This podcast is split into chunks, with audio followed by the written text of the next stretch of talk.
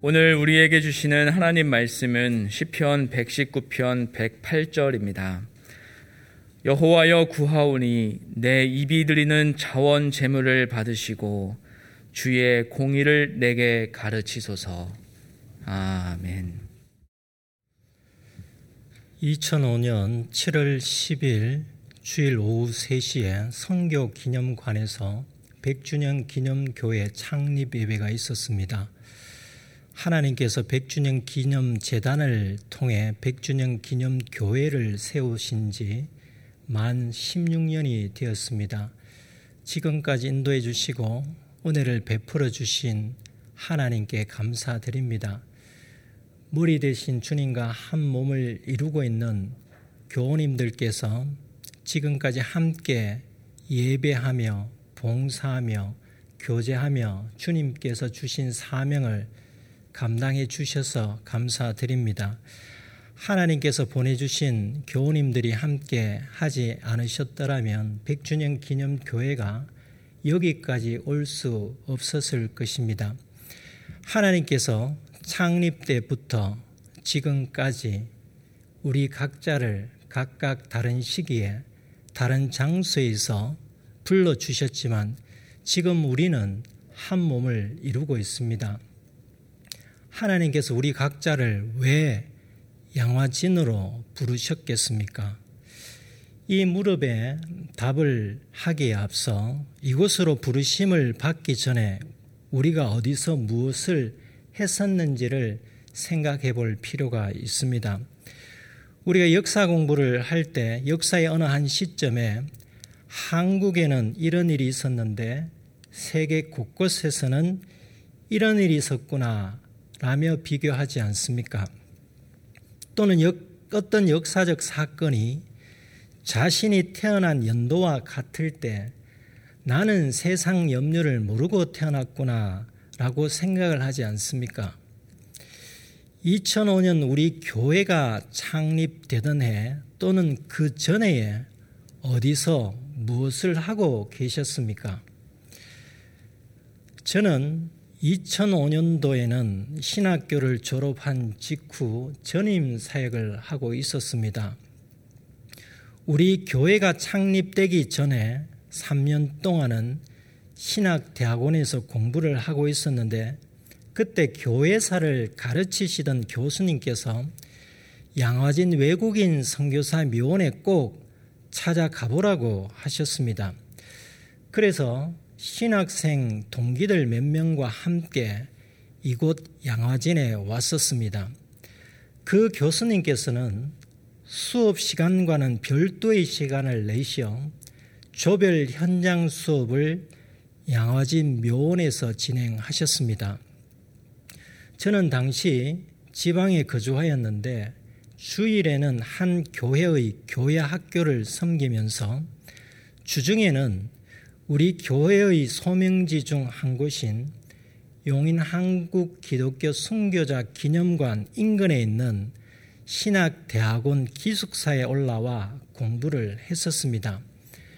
당시 서울과 수도권 지리에 밟지 않았던 저에게는 학기 중 시간을 내어 용인에서 양화진까지 두 번이나 찾아가 보는 것이 쉽지 않았습니다. 교회사 담당 교수님께서는 책에 있는 자료만으로 가르치셔도 될 텐데 왜 굳이 수고를 감수하시면서 한 학년에 수백 명이나 되는 신학생들에게 한 번의 단체 수업도 아니고 약 10여 명으로 구성된 조별로 현장 수업을 수십 번씩 하셨을까라는 생각을 해보았습니다. 교수이자 목사이신 선생님의 가르침의 열정에 참으로 존경과 감사를 표하지 않을 수가 없었습니다. 만약 내가 교회사 교수라면 저렇게 개인 시간을 내어 야외에서 학생들을 가르칠 수 있을까라는 생각을 했었습니다. 그 선생님의 열정적인 가르침과 헌신은 지금도 잊히지 않습니다. 교회사를 전공한 신학교 교수 한 분이 왜 양화진에 묻힌 선교사들의 묘원에서 신학생들에게 자원해서 현장 교육을 하셨겠습니까? 그것은 흑암에 살아가는 조선 사람들을 사랑했던 선교사들에게 고개 숙여 감사를 표하라는 것이었겠습니까?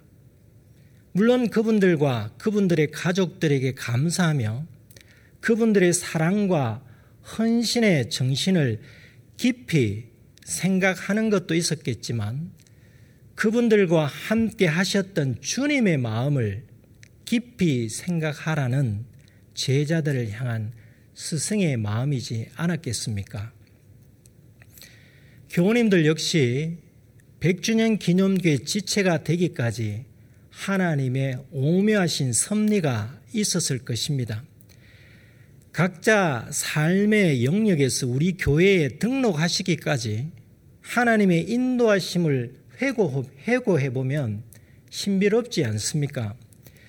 우리가 양화진에 있는 100주년 기념 교회의 지체가 되었다면 양화진에 묻힌 선교사들과 함께 하셨던 주님의 마음 그리고 용인 한국 기독교 순교자 기념관에서 기리고 있는 순교자들과 함께 하셨던 주님의 마음을 잊지 말아야 하지 않겠습니까?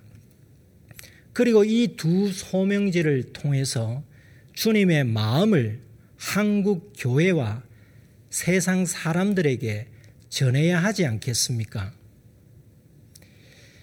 양아진 외국인 선교사 묘원에 안장된 145명의 선교사들과 그분들의 가족들이 이 땅에 살아가는 사람들에게 주님의 사랑을 전하였습니다. 이로 인해 구원받은 사람들의 지역 교회들이 한반도에 많이 세워졌습니다.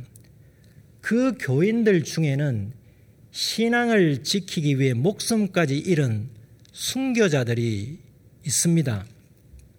우리가 주님의 도를 전하는 사람들의 헌신과 사랑, 주님의 도를 따르는 사람들의 순교에 당연히 감사해야겠지만 무엇보다도 그분들과 함께 하셨던 주님, 그분들을 보내주셨던 주님의 은혜와 사랑을 잊지 말아야 합니다. 우리 교회는 선교사들과 순교자들을 알리는 것이 주 목적이 아니라 선교사들과 순교자들과 함께 하셨던 주님을 알리는 것이 교회의 사명입니다. 교회는 하나님 나라의 모형입니다. 그러므로 교회는 구원받는 사람들이 계속해서 들어와야 합니다. 주님께서 오시는 그날까지 구원받는 사람들이 교회로 들어와야 합니다. 100주년 기념 교회가 시공을 초월한 하나의 교회 안에 있는 지역 교회로서 하나님의 구원 계획을 성취해 나가는 사명을 감당해야 합니다. 참고로 말씀드리자면 하나의 교회라 하면 교회는 원칙적으로 하나임을 의미합니다. 주님께서 교회의 머리시고 주님을 믿는 성도들이 주님과 한 몸을 이루고 있는 것이 하나의 교회입니다.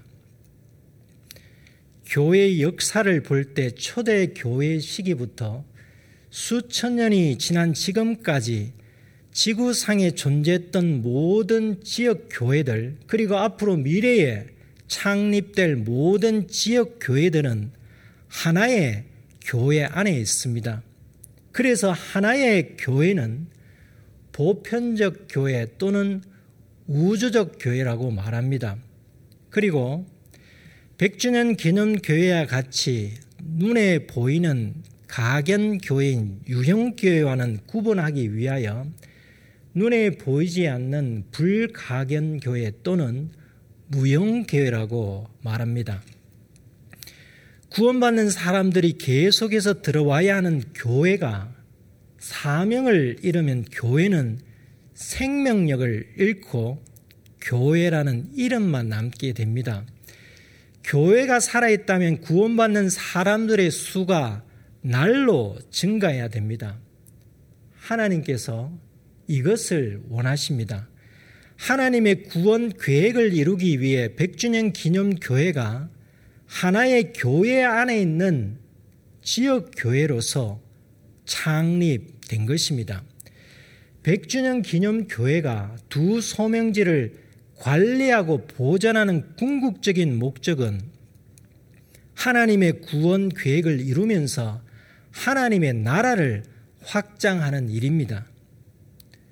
두 소명지를 방문하는 사람들에게 선교사들과 순교자들과 함께 하셨던 주님의 사랑을 깨닫도록 도와야 합니다. 우리 교회는 이와 같은 밑그림을 가지고 한국 교회를 섬겨야 합니다. 그런데 우리 교회 교우님들이 두 소명지를 관리 보존하면서 선교사들과 순교자들과 함께 하셨던 주님의 사랑을 먼저 깨닫지 못한다면 어떻게 우리가 한국 교회를 잘 섬길 수 있으며 교회의 사명을 잘 감당할 수 있겠습니까? 우리 교회가 창립되기 전 제가 신학교 현장 수업에서 양화진을 방문했을 때 묘원에 대한 기억은 잔디와 풀은 있었지만 흙이 드러난 곳이 많았으며 다소 황량한 모습이었습니다. 나중에 우리 교회에서 사역을 하게 되면서 알게 된 사실이지만 그때 양화진은 일탈의 시기였습니다. 참고로 말씀드리자면 양화진의 역사를 네 시기로 구분하면 첫째는 방치의 시기, 둘째는 조성의 시기, 셋째는 일탈의 시기, 넷째는 정상화 시기입니다. 1981년 국내 20개 교단과 26개 기독교 기관 단체에 의해 한국 기독교 100주년 기념 재단이 설립되었고 1986년 양화진 관리를 위해 100주년 기념 재단이 후원금을 모금하여 선교 기념관을 건축하였지만 양화진은 일탈의 시기를 보냈습니다. 1990년대와 우리 교회가 창립되기 전까지 선교사와 관계없는 사람들의 이름이 새겨진 기념비들이 세워지고 상업적인 선교회가 무분별하게 참배객을 끌어들여 묘역이 심각하게 훼손되었습니다.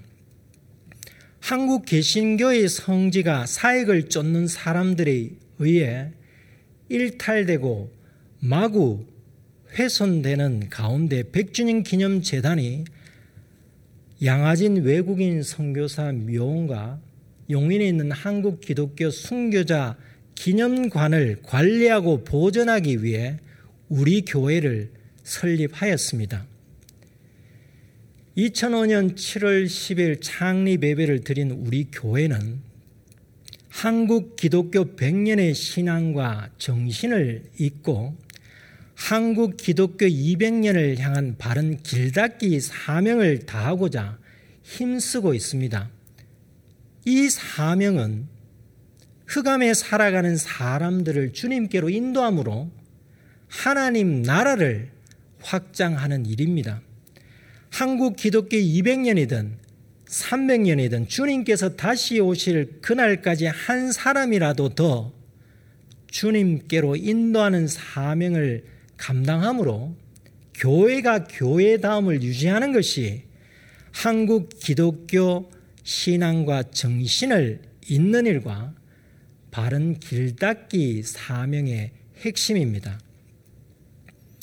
이 사명을 감당하기 위해서 우리 교회는 말씀의 등불이 비추시는 길을 걸어가야 합니다. 하나님의 말씀이 교회의 기초가 되어야 되지만 교회가 교회담을 유지하고 교회의 본질이 흔들리지 않습니다. 우리 교회가 말씀의 등불이 비추시는 길을 걸어갈 때, 즉, 말씀을 듣고 행할 때 쓰러지지 않습니다. 예수님께서 말씀하십니다. 그러므로 누구든지 나의 이 말을 듣고 행하는 자는 그 집을 반석 위에 지은 지혜로운 사람 같으리니 말씀을 듣고 행하라는 예수님의 가르침이 오늘 본문의 기도에 있습니다. 여호와여 구하오니 내 입이 드리는 자원 제물을 받으시고 주의 공의를 내게 가르치소서. 주의 공의를 내게 가르치소서라는 신의 기도는 말씀을 듣겠다는 것과 같습니다. 내 입이 드리는 자원 제물을 받으시옵소서는 행함과 관련이 있습니다. 원래 자원 제물이란 짐승의 피로 드리는 제물인데 입이 드리는 자원 제물이란 무엇이겠습니까? 그리고 하나님께서는 과연 이런 제사를 받으시겠습니까? 시편 51편 16절입니다. 주께서는 제사를 기뻐하지 아니하시나니 그렇지 아니하면 내가 드렸을 것이라 주는 번제를 기뻐하지 아니하시나이다. 하나님께서 짐승을 태워 그 향기를 드리는 번제를 기뻐하지 아니하신다면 도대체 구약의 제사는 무엇이란 말인가? 라는 생각이 듭니다. 그러니까 하나님께서 진실로 원하는 것은 제사의 형식이 아니었음을 다윗의 증거로 알 수 있습니다. 시편 51편 17절입니다. 하나님께서 구하시는 제사는 상한 심령이라 하나님이여 상하고 통해하는 마음을 주께서 멸시하지 아니하시리이다. 상한 심령의 제사가 무엇이겠습니까? 마음이 상할 정도로 자신의 죄를 뉘우칠 때 그 마음이 상한 심령이지 않겠습니까? 하나님께서는 우리가 죄를 짓는 것을 원치 않으십니다. 하나님께서는 죄를 미워하십니다. 죄를 범한 후 죄를 정당화하거나 죄에 대하여 무감각하여 죄가 죄인 줄 모르고 자신의 범죄에 대하여 시대적, 환경적, 심리적 요인을 핑계 삼아 범죄를 인정하지 않으려는 사람은 이 세상에서는 통할지 몰라도 하나님의 진노를 피할 수 없습니다. 하지만 비록 죄를 범했을지라도 그 죄에 대하여 상하고 통회하는 마음을 갖는 사람은 하나님의 극률하심을 받습니다. 죄를 정당하고 죄에 대하여 무감각하여 죄가 죄인 줄 모르고 자신의 범죄를 환경이나 상황의 탓으로 돌리는 사람은 아무리 번제를 드릴지라도 그런 제사는 하나님께서 받지 않으십니다.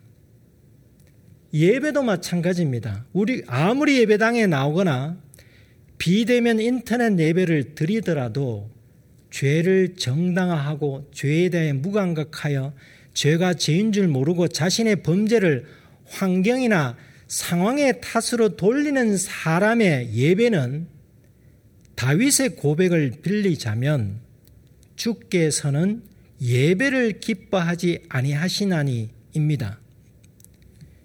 이런 예배는 백날을 드려도 소용이 없습니다. 하나님께서 받지 않으시는 예배를 드릴 이유가 있겠습니까? 다윗이 증가합니다. 그렇지 아니하면 내가 드렸을 것이라 주는 번제를 예배를 기뻐하지 아니하시나이다. 하나님께서는 어떤 예배를 기뻐하시겠습니까? 하나님께서 원하시는 예배는 상한 심령입니다. 하나님께서는 상하고 통회하는 마음으로 드리는 예배, 자기 부인의 예배, 자기를 죽이는 예배를 원하십니다. 이것이 바로 영과 진리로 드리는 예배이지 않겠습니까? 하나님께서는 짐승으로 드리는 번제 형식적인 제사를 원치 않으신다는 사실을 깨닫고 다윗은 이렇게 고백합니다. 내 혀가 주의 의를 높이 노래하리다. 주여 내 입술을 열어 주소서. 내 입이 주를 찬송하여 전파하리다. 이는 자신의 혀로 자신의 입술로 하나님께 노래하며 찬송의 제사를 드리겠다는 고백입니다. 본문의 신 역시 형식적인 제사 대신 내 입이 드리는 자원 제물을 받으시옵소서라고 하나님께 기도합니다. 신이 기도하는 내 입이 드리는 자원 제물이 무엇이겠습니까? 그것은 하나님에 대한 감사입니다. 입으로 기도하고 찬양하며 하나님께 드리는 감사입니다. 그러니까 하나님께서는 구약의 짐승 제사를 제정하셨지만 제사의 형식만 있고 상하고 통회하는 마음이 없는 제사를 원치 않으십니다. 이처럼 하나님께서는 예배의 형식만 있고 자기 부인이 없는 예배를 원치 않으십니다. 형식적인 제물이 아닌 입이 드리는 자원 제물이 하나님을 기쁘시게 할 수 있다면 마음의 제물과 몸의 제물이 하나님을 기쁘시게 할 수 있습니다. 가진 것이 없고 배운 것이 없고 경험이 없어도 하나님께 드릴 것이 있습니다. 하나님께서 내 몸과 형편을 모르시겠습니까? 가진 것이 없고 배운 것이 없고 경험이 없어도 내 입을 하나님께 드리십시오. 내 마음을 하나님께 드리십시오. 내 몸을 하나님께 드리십시오. 하나님으로부터 받은 재능이 하나라도 없겠습니까? 그 재능을 주님의 몸된 교회 안팎에 주님께서 원하시는 사람들을 위해 섬기시기 바랍니다. 내 입이 드리는 자원제물, 내 몸이 드리는 자원제물을 하나님께서 기뻐하십니다. 자원하여 제물을 드리듯이 자원하여 교회를 위하여 봉사하시고 지역과 사회와 나라와 세계를 위하여 봉사하십시오. 이것이 창립 16주년 기념주의를 맞아 우리가 되새겨야 할 메시지입니다.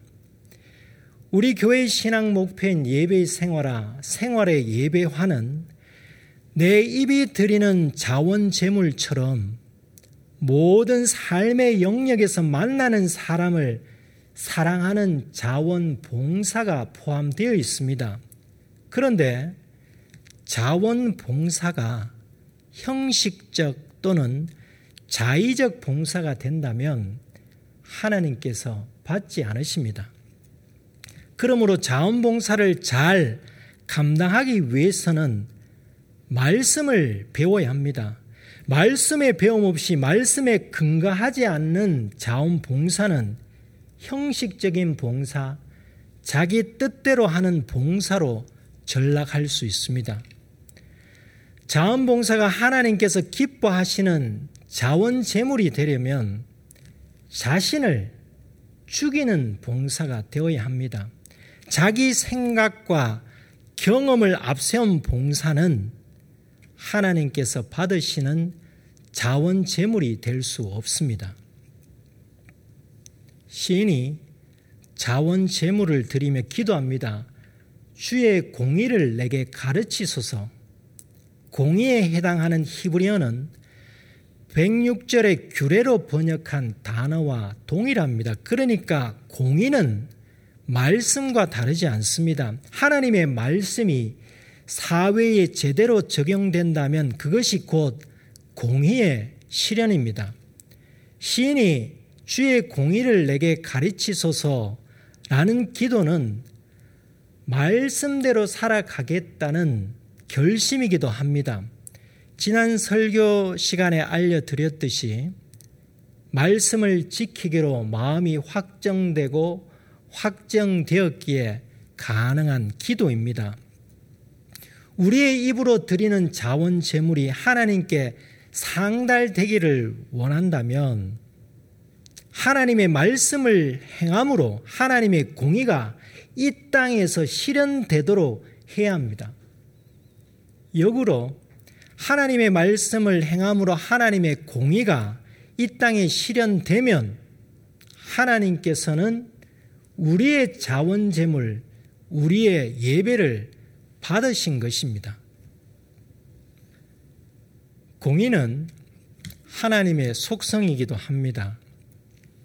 하나님의 말씀인 성경을 통해 하나님의 공의를 배울 수 있지만 시편 51편을 보면 다윗은 하나님께 벌을 받음으로 공의를 배웠습니다. 즉 죄를 미워하시는 하나님의 속성을 몸소 배운 것입니다. 우리가 죄를 범했는데도 자신에게 아무런 일이 일어나지 않는다면 결코 좋아할 일이 아닙니다. 하나님의 자녀라면 적절한 벌을 받아야 공의 하나님을 더 깊이 알게 되고 신앙의 성숙이 일어나게 됩니다. 하지만 몸소 배우지 않고 말씀으로 배우는 것이 더 좋지 않겠습니까? 하나님의 말씀을 배움으로 공의로우신 하나님의 속성을 깨닫게 되면 바른 예배를 드리게 됩니다. 우리가 영과 진리로 하나님께 온전한 예배를 드리려면 하나님의 말씀을 배움으로 하나님의 공의, 하나님의 속성을 깨달아야 합니다. 하나님의 속성을 깨닫게 되면 하나님께서는 형식적인 제사, 형식적인 예배를 원치 않으시고 내 입의 자원 제물, 내 몸의 자원 제물을 받으신다는 것을 알게 됩니다. 창립 16주년을 맞아 우리 교회가 하나님께 내 입의 자원 제물과 내 몸의 자원 제물을 드리는데 힘쓰십시다. 기도와 찬양의 감사 그리고 자원봉사를 하나님께 드리십시다. 하나님께서 우리 교회에 맡겨주신 두 소명지를 위한 자원봉사, 주님의 몸된 교회를 위한 자원봉사, 교회 밖에 있는 사람의 생명을 살리는 통로가 되는 자원 봉사를 감당하십시다. 우리가 예배당에 나와 대면으로 또는 각자 처소에서 비대면으로 예배를 드리면서도 내 몸과 내 입의 자원 재물을 드리지 않는다면 하나님을 기쁘시게 할 수 없습니다. 삶의 모든 영역에서 내 입의 자원 재물 예배인 기도와 찬양의 감사를 드리시고 내 몸의 자원 재물 예배인 자원 봉사를 드리시어 예배의 생활화, 생활의 예배화를 이루어가며 사람의 생명을 살리는 교회의 사명을 다 하십시다. 기도하시겠습니다. 하나님 아버지, 독생자 예수님을 이 땅에 보내주시어 십자가의 피를 흘리게 하심으로 흑암에 살아가는 사람들에게 빛과 생명을 주시고 머리 대신 주님과 한 몸을 이룬 교회를 세워 주셔서 감사드립니다. 하나의 교회 안에 100주년 기념 교회를 세워 주시고 지난 16년 동안 하나님의 은혜로 지금까지 주님께서 주신 사명을 감당할 수 있도록 인도해 주셔서 감사드립니다. 하나님의 때에 각처에서 하나님의 자녀들을 양화진으로 불러 주셨사오니 두 소명지를 통해 선교사들과 순교자들과 함께 하셨던 주님을 전하는 사명을 잘 감당하게 하시옵소서. 이를 위하여 하나님의 말씀을 듣고 행함으로 반석 위에 세워진 교회, 세속적 가치관에 흔들리지 않는 교회, 본질을 잃지 않는 교회, 주님을 주인으로 삼는 교회로 유지되게 하시옵소서. 예배당뿐만 아니라 삶의 모든 영역에서 귀로 하나님의 말씀을 듣고 입으로 기도와 찬양의 감사를 드리고 몸으로 자원 봉사를 행하여 하나님을 기쁘시게 하는 교회가 되게 하시옵소서. 백주년 기념교회가 공의로우신 하나님의 말씀을 자신의 삶으로 전하여 주님께서 다시 오실 그날까지 한 사람이라도 더 주님께로 인도함으로 한국 기독교 100년의 신앙과 정신을 잇는 일과 기독교 200년을 향한 바른 길닦기 사명을 다하게 하시옵소서 예수님의 이름으로 기도드립니다. 아멘.